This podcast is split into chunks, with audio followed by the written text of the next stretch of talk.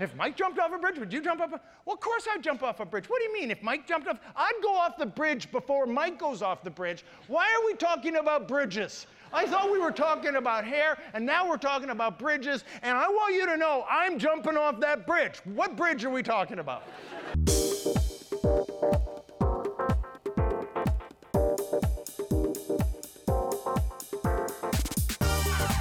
Welcome to Church of the Rock from Winnipeg.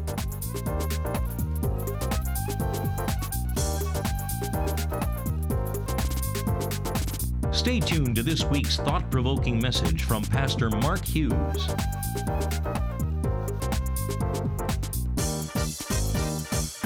Well, this morning, what I'm going to do is conclude the series I began, Family Fortune. We've been talking about the fact that your family is your fortune, and building the family fortune has nothing to do with money. And I've been doing it a bit chronologically. Started with singles, went to marriage, then last week we talked about kids. And today we're going to carry on with the kids and with a kind of a focus on when they're a little bit older and, and how you deal with that. So last week my message was entitled Kids and Other Hazards of Sex. This week it's, it's Kids Are a Joy, except when they're not. And here's what I want to share with you, and again, you all know this. The greatest joy you will ever have in this world will come to you from your kids. The greatest grief you will ever have in this world will come from your kids, and, and sometimes on the same day. And uh, you know, it's, it's fascinating how raising kids gives you such joy and such grief. So, what we've been doing in the last two weeks is we've been going through this an, an acrostic, uh, like an acronym, only it actually says something called KIDS. And KIDS, K I D S, and I'm going to throw it up on the screen. And this is what we've been dealing with. That this is our job as parents, is to keep kids of value. That's the, the K. The I is to instill our virtues. The D is to develop a family version, and the S is to stay vigilant. And so we're going to deal with the last two this week. I dealt with the first two the week before. And uh, what I'm going to do is mostly focus on this one of developing a family vision. I'm going to give you another verse that I think you all know, and it's, and it's Proverbs 22 8. And it's the parenting verse, and it goes like this Train up a child in the way they should go, and when they are old, they will not depart from it. And every Christian school has this as their motto. Every Christian parent should have this as a motto. And it's a great promise that if you train them up in the way they should go when they are old, they will not depart from them. Now, a lot of times we've misunderstood that. And we think it means that when they are old, they will not depart, meaning they're going to stray and come back. And you know what? That does sometimes happen. But I want you to think this a little deeper because this actually says train up a child in the way they should go, and when they're old, they'll not depart. It actually says they won't depart in the first place, which would be even better, wouldn't it? How many of you want that for your kids? So let's talk about that. Some of you, apparently not all of you. let's talk about how you do that. Literally, it says train up a child in the way they should go. And what that literally is written in the original language is this to initiate the child at the mouth of their journey. So at the beginning of their journey, you set them in a particular direction. And if you set them in the right direction and start to move them in that direction, developing a family vision, when they're old, they're going to stay on that path. That's what that literally says. Now, I'm going to give you an illustration today, a bit of a metaphor, an analogy. And if you don't remember anything else I say, remember this. And the analogy is teaching your child to ride a bike. How many of you have done that? Everyone with kids here, nobody learns to ride a bike by themselves. A parent needs to teach them or someone needs to teach them. And here's the absolute best way to teach your child to ride a bike you sit on a lawn chair, drink a beer, and laugh at them when they fall over. no, that's the absolute worst. There's actually only one way to teach a child to ride a bike. And you put them on the bike, right? What do you do with the bike? You hold on to the bike. You point them in the right direction. This is key. You point them in the right direction, and then what do you do? You let go? You don't let go. What do you do? You run alongside. If you let go, they will fall down, go boom. And so you don't let go. You hold on and you run along with them. And at some point, when they seem to be balancing, when it looks like they're going into the right in the right direction, what do you do? You let go. And parents, sometimes at some point you have to learn how to let go. And if they're 34, living at home, let go. it's time. I had one guy in the service, he yelled out, 36. I didn't know what he was talking about. I said, what, what were you yelling 36? He said, That's how old when my parents kicked me out. I was 36. I thought he was talking about his kids. He's close to my age. He lived at home until he was 36. His parents finally gave him the boot. But this is how you teach a kid to ride a bike is you run alongside and you have them on the right path and you hold on so that the, you've initiated them in the journey. This is what this passage is talking about when it says train up a child in the way they should go. And let me mention something else. When you're doing this, when you're setting them in the direction you want them to go in life, you actually make sure there's not too many obstacles in the way, like parked cars and motorcycles and things like that, right? And what you do when you're teaching your child to ride the bike, what do you do? You, you go somewhere where it's fairly open, or if you are going to do it on the street, you make sure that there's no cars on the street, right? And you give them a nice wide berth because they're going to have a little bit of trouble going straight. Isn't that true? Here's what I'm saying it's about, it's about developing a family vision where we have a, a bit of an idea of where we want our children to go in life. And let me tell you, there has been a culture that has done this better than any other culture in history. And you know who it has been? The Jews. The Jews have been better on this. The Jews have managed to succeed for century after century after century. And there is a reason for it, and we're going to look at it in a minute. But let me tell you something what's going on in our culture. In North American uh, culture right now, we have less than 2% are Jews, and yet they make up 33% of the US Supreme Court. 33% of the Nobel Prize winners in North America, 66% of the Tony Award winning composers, and I'm going to make this last stat up 99% of all comedians. I don't know about Eddie Murphy, but you know, Kevin Hart. I'm not sure they're Jewish. So, I, like I said, I made that one up. But they have been disproportionately successful, wildly disproportionately successful. Let me tell you something that is not only true right now with the Jewish culture, we see actually many other cultures that are doing extremely well in our modern world. Let me give you an example 25% of all black students at Harvard today are actually Nigerian, even though they only make up 1% of the black population in the US. The Nigerians, go ahead and cheer right now. This is your moment. Let me give you another story the, the, uh, there's, a, there's two prep schools in New York City. They're very prestigious prep schools. Their students go on to the Ivy League colleges of Princeton and Yale and Harvard and whatever. 75% of the high school students in these two prep schools are of Asian descent. Most of them children of first generation immigrants to America. You say, why is that? I'll tell you why. It's because it's, the entrance to that school is 100% based on the performance in standardized eh, entrance exams.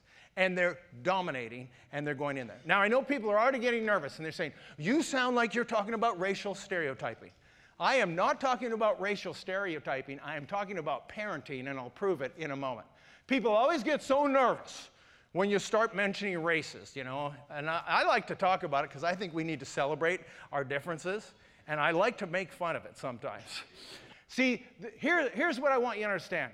There is no superior race in the world. We were all created in the image of God. But let me tell you what there is there are superior parents, and I want you to be one of them. That's my goal for today.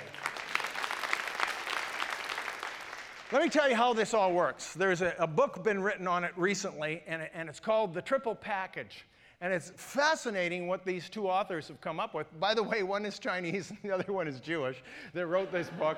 Thought I should point that out. And they're saying, why is it that some of these cultures are succeeding today and others are not succeeding? And they've come up with three characteristics of parenting and, and of what they are instilling in their children, and this is what they are. And they are superiority, insecurity, and impulse control. Now, I'm not super comfortable with those particular terms, and so I've reworked them. I'm, those are their terms, not mine. But I am going to go through it because I think it'll be helpful for us. So here's what I'm going to say I'm going to put it up. Uh, the first one was superiority. I'm calling that confidence. The second one was insecurity. I'm calling that humility.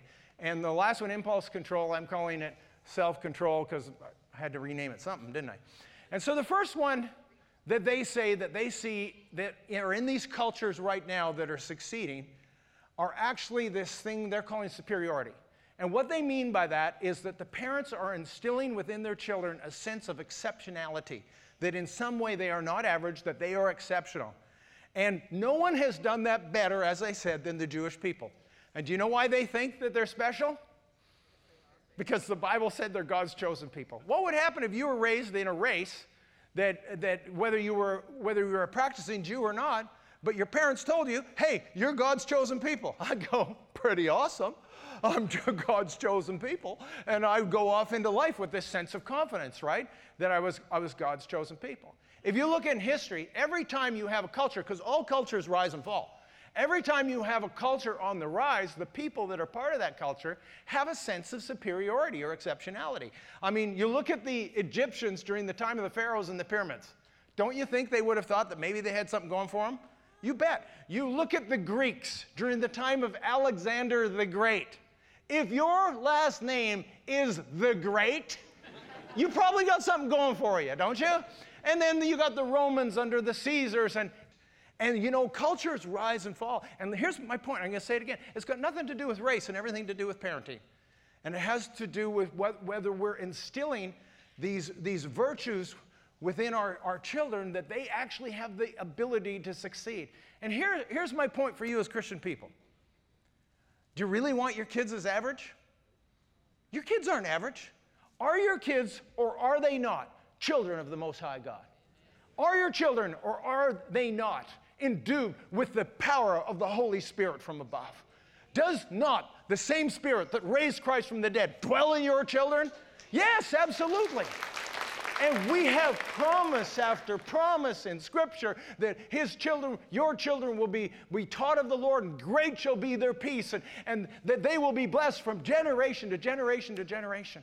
And so, as Christian people, it's not a matter, don't misunderstand me, it's not about arrogance. It's not about thinking we're better than the next person. It's about understanding that God has put something within us as Christian people that we have a mandate and a responsibility to have our children go in and be world changers and make a difference in their world. And it's going to take a little bit of confidence, and it comes from the parents. The second one is insecurity. Now, this one seems contradictory. Why would, you, why would someone have confidence and at the same time insecurity? And what the authors of the book, The Triple Package, say is that it actually is not a bad thing for there to be a little bit of insecurity in somebody, to have them a little bit off guard and because if they aren't a little bit insecure, they become complacent. What you happens is you become overconfident. You think you can do whatever and everything. And I want you to think about something. Again, going back to the Jewish people and their ability to, to, to succeed. They have been, the Jewish people, without question, have been the most persecuted people in the history of mankind. And yet, in the midst of that, they continue to rise to the top, generation after generation after generation. They have lived with a constant sense of a little bit of insecurity in the midst that there was people trying to kill them and eliminating them from the planet. Queen Elizabeth was once asked this question What is the greatest evidence of the existence of God? And she said, without a doubt, the Jews. Because if there was no God, there was no way the Jews could have survived. And so there's something happens when we're under a little bit of, of, of, pressure and a little bit of insecurity, and that is a good counterbalance to confidence. And this is what the authors of the book say that I've never heard before. And they say that they think what's happening in North American culture is that we are overemphasizing social skills and self esteem. When you think about it, every book you will ever read on parenting will tell you the most important thing for your child is self esteem. And so we live in this culture where we are bolstering and bolstering and bolstering the self esteem of our children. We tell them, You're amazing, you're awesome, you're incredible, don't worry about a thing. Meanwhile, they're down in the basement playing video games. Woo! Level 17, I'm the king of the world. Oh, look at little Johnny, he's ruling the world. He's not ruling the world, he's not even ruling his bedroom. He's playing video games, for goodness sakes. And, and what we've done is we've stoked them and told them how awesome they are. And this is what the authors, again, I'm going to quote the book. They said it's the difference, what you see in the difference in parenting styles right now is this. In North America, what we do is we say, Oh, son, you're awesome. Don't you worry about a thing. Mommy and daddy will take care of everything for you for the rest of your life. And what these other parents are saying that are instilling this sense of insecurity is they're saying, you better study and work hard and get good grades. Otherwise, you're going to let down the whole family and end up a bum living on the streets. That's a whole different level of motivation. Wouldn't you agree? And I started thinking about this. And I thought, you know, I think there's some truth to this. I think we have, as much as I'm big on self esteem, I think we probably are overemphasizing it. You know why? Because we haven't attached it to merit. And we have, eh, we have st- stroked the self esteem and the ego of people without, in some way, connecting it to merit and effort, right? And you know, sometimes what I see, and I don't want to, you know, slag a generation, but I sometimes see some of the young adults and some of the millennials that are doing a job, doing whatever, that really aren't very good at it, and they think they're amazing. And I'm thinking to myself, what is wrong with them? Why do they think they're so good at this when they're clearly not? And I figured it out. You know what the root of it is? Mini soccer. Yeah, you heard me right. Mini soccer. Anybody who's a parent here knows exactly what I'm talking about. Mini soccer is the game where they don't keep score and everybody gets a trophy. We put our son into mini soccer. I got to the first game a little late. I sat down in the bleachers. And I turned to this mother. I said, So what's the score? She said, Oh, we don't keep score. That would discourage the ones that aren't scoring. I said, You don't keep score? Well, what's the point in kicking it in the back of the net if you're not going to keep score? So I'm sitting there sort of contemplating this and thinking, this isn't right. I thought, if these people aren't going to keep score, I'm going to keep score. And I'm pretty sure I'm not the only parent that wants to know the score. And so I was standing up and going, just in case anybody else cares like I do, the score's three to two for the red team. Would you sit down? You're ruining this for us. Well, you're ruining it for me because it's soccer where you keep score. And then at the end of the season, they give everybody a trophy. And they say, You're all getting a trophy because you're all winners. I think they're not all winners. At least half of them are losers. You don't know that because you haven't been keeping score. But I do because I'm keeping score. I'm not sure if you're agreeing with me or if I'm just entertaining you. and you know, here's my point. And you know, I mean, some of you are mad because you love mini soccer and you love the whole approach to this. But here's the, here's the news, people. Life doesn't work like that. You don't get trophies for showing up. You get trophies for doing something. And so I think it's okay to keep kids just a teeny little bit off balance and expect them to do something. I want you to think about something. Have you noticed how many people in Scripture God chose who were insecure? He goes and finds Gideon. What was his deal? Gideon said, I'm the least of my father's house, and my clan is the weakest in all Manasseh. You'll do. He finds Moses. Moses says, I can't go. I'm slow of speech and I stutter. Why don't you send my brother? He's amazing. I'm not. You'll do. And he picks these people that are not overly confident. Do they have skills? Do they have potential? Absolutely. But are they a little bit insecure about the, who they are? You bet. And see, there's something about that. You know what I call that? I call that humility, is what I call that. When you think you're great, you've already lost, right? It's not a good place to go through life. It's good to have a sense of confidence, but if you think you're something else, you are not something else, and you are in trouble. You know what C.S. Lewis said? I love it. He said, True humility is not thinking less of yourself, it's thinking of yourself less. Did you catch that? Don't think less of yourself, but think about yourself less often. We're always thinking about ourselves. There's this story of this guy, he's concerned he might have an inferiority complex. So he goes to the psychiatrist. The psychiatrist runs a bunch of tests. And he says, Well, I got some good news and bad news for you. He says, The good news is you do not have an inferiority complex. But the bad news is you are inferior. uh, true story happened to me. So the first thing they point out is superiority, which I'm calling confidence. The next thing, insecurity, which I'm calling humility. And the last and the final thing is impulse control. And what they mean by this is the ability to resist temptation. And in Christian circles, we call that self discipline. And you know, I would say this I would say that instilling self discipline or impulse control in your children might be the hardest thing you'll ever do as a parent. I mean, how do you teach self discipline? It's self discipline. They have to get it. And it, you can model it and you can teach it, but something has to happen. And see, here's, here's the thing about self discipline or impulse control It does not come naturally. Let me give you an example. So you and I are standing there, and I take a stick and I draw a line in, a line in the sand, and I say to you, don't cross that line. What do you want to do? you want to cross that line, don't you? Right? There is something about human. What do you mean, don't cross that line? If I want to cross that line, I'll cross that line. And we cross that line. There's something within us that we have trouble disciplining ourselves and controlling our impulses. God had the same problem with Adam, right? Remember? He, he, he put him in the garden, and then he says, he says this to him. He says, Adam, you can eat of any tree you want, but don't eat of the tree in the midst of the garden. Adam goes, What tree? what tree? What, what tree? What fruit? I mean, if he hadn't brought it up, maybe he wouldn't have noticed. But he brings it up and says, Don't eat of that tree. You read the story. Two minutes later, he's standing at the tree eating it, thinking, Adam, what is wrong with you? We have problems. Our human nature is not given to self discipline and impulse control. And see, here's what I'm trying to say.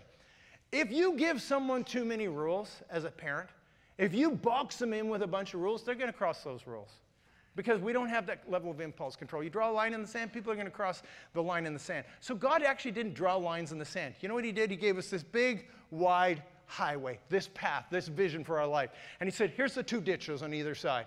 Just stay out of the ditches. This one's murder, and this one's stealing, and this one's adultery, and this one's false witness, and so forth. And between that, you have a lot of room to maneuver and live your life to the fullness.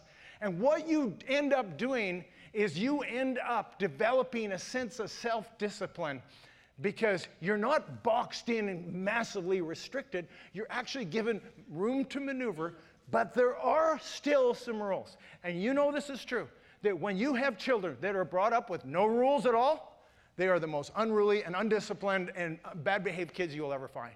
We actually need some parameters. And so God gave man some parameters, fairly wide. We give our children some parameters, fairly wide. You don't need to give your kids 100 rules. You need to give them a few rules that really matter and pick them carefully. So when I was growing up, my dad only had a few rules. One of his rules was I was never allowed to get a motorcycle. He said, if you buy a motorcycle, you will be kicked out of the house. Second rule was if you do drugs or I've even hear you did drugs, you're kicked out of the house. And so I thought he was just being a grump about that. He's a grump, doesn't want me to have a motorcycle. You know what? By the time I was 25, I had lost two friends to motorcycle accidents and one cousin to a drug overdose. I realized what my dad was doing. My dad was trying to protect me. God's doing the same thing with the Ten Commandments. He's not the cosmic killjoy. What he's trying to do is protect us from ourselves. Now, my dad's third rule was this. Those of you that grew up in the 60s will know what I'm talking about, is that we weren't allowed to have long hair. And there was this big battle. How many of you remember that battle with your parents? Be, those that are older. And we weren't allowed to have long hair. Because if you had long hair, that probably meant you were a drug addict. That's what that meant. And so here's what happened. My older brother, Brad, he ends up uh, turning 18, moves out of the house. Guess what he does? First thing he does is he grows his hair long, gets an earring. My dad tried to shame him into submission and called him Brenda. Every time he came over, he called him Brenda. He had his friends calling him Brenda. It didn't work. My brother didn't care. Meanwhile, I'm three years younger and I'm engaged in this ongoing debate with my father about my hair. And so I couldn't use my brother as an example because he figured he had long hair, he must be a drug addict. And I said, Look, Mike down the street, he's 15 and he has long hair. And he says, Oh, and if Mike jumped off a bridge, would you jump off a bridge? I went, Yeah, what's that got to do with anything? how, how, do you remember that argument of your dad's? If Mike jumped off a bridge, would you jump off a Well, of course I'd jump off a bridge. What do you mean? If Mike jumped off, I'd go off the bridge before Mike goes off the bridge. Why are we talking about bridges? I thought we were talking about hair, and now we're talking about bridges, and I want you to know I'm jumping off that bridge. What bridge are we talking about? I think you're missing the point, he says. See if you can guess this date. Happened in Winnipeg, March 4th, 1966. Biggest snowstorm in Winnipeg history. Buried the city for an entire week. Here's a picture. The snow drifts, for those of you who weren't around, were up to the tops of our houses. We never had snow like that before. It was amazing. The whole city shut down for a whole week. And you could look, look at the next picture. You could literally walk onto your roof from the snowbank. And all I wanted to do, I'm still on jumping by the way, all I wanted to do was jump off the roof. into the snowbank. And my dad would not let me jump off the roof. It was only like four feet to the snowbank, and for some reason, he didn't want the kids in the neighborhood climbing around the roof and jumping off. It seemed ridiculous to me. And so, you know, here was a problem. Exactly 30 years later, 1996, we had a huge snowstorm. I don't know how many of you remember this. Shut down the city for two days. Wasn't as big as 1966. And there we were, kids were at home, city was shut down, snow drifts huge outside. They were about six or seven feet high snow drifts. I said to the kids, they were all under 10 years old, I said, Kids, get your snow suits on, we're going outside. Kathy says, What are you doing? I said, I'm taking them outside, we're jumping off the roof. she said, What? I said, We're taking them. I wasn't allowed to do this 30 years ago, now we're doing it. And so, so they all put on their snowsuits, all under 10 years old. We went up, we all jumped off the roof into the snowbank. It was fantastic. And uh, Kathy says, You're being rebellious against your father, 30 years older. Later, I said, No, I'm not. I'm the father. Now, these are my rules, and in our house, we jump off the roof.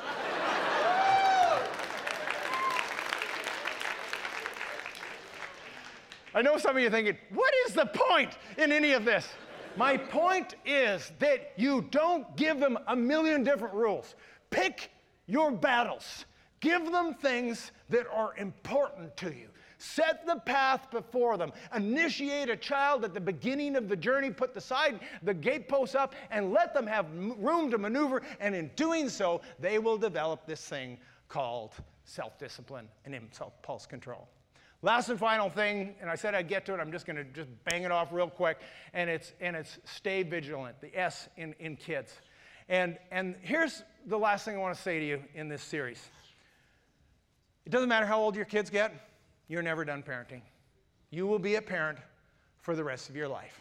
You don't, you're not done when they're with 16. You're not done when they're 18. You're not done when they're 25. You're not done when they're 35. You're not done when they're 42. You will always be the parent, and they will always need you. And so stay vigilant and never give up. If you look at the story in, in, in Joshua or Exodus chapter 18, we have Moses and he's traveling with his father in law.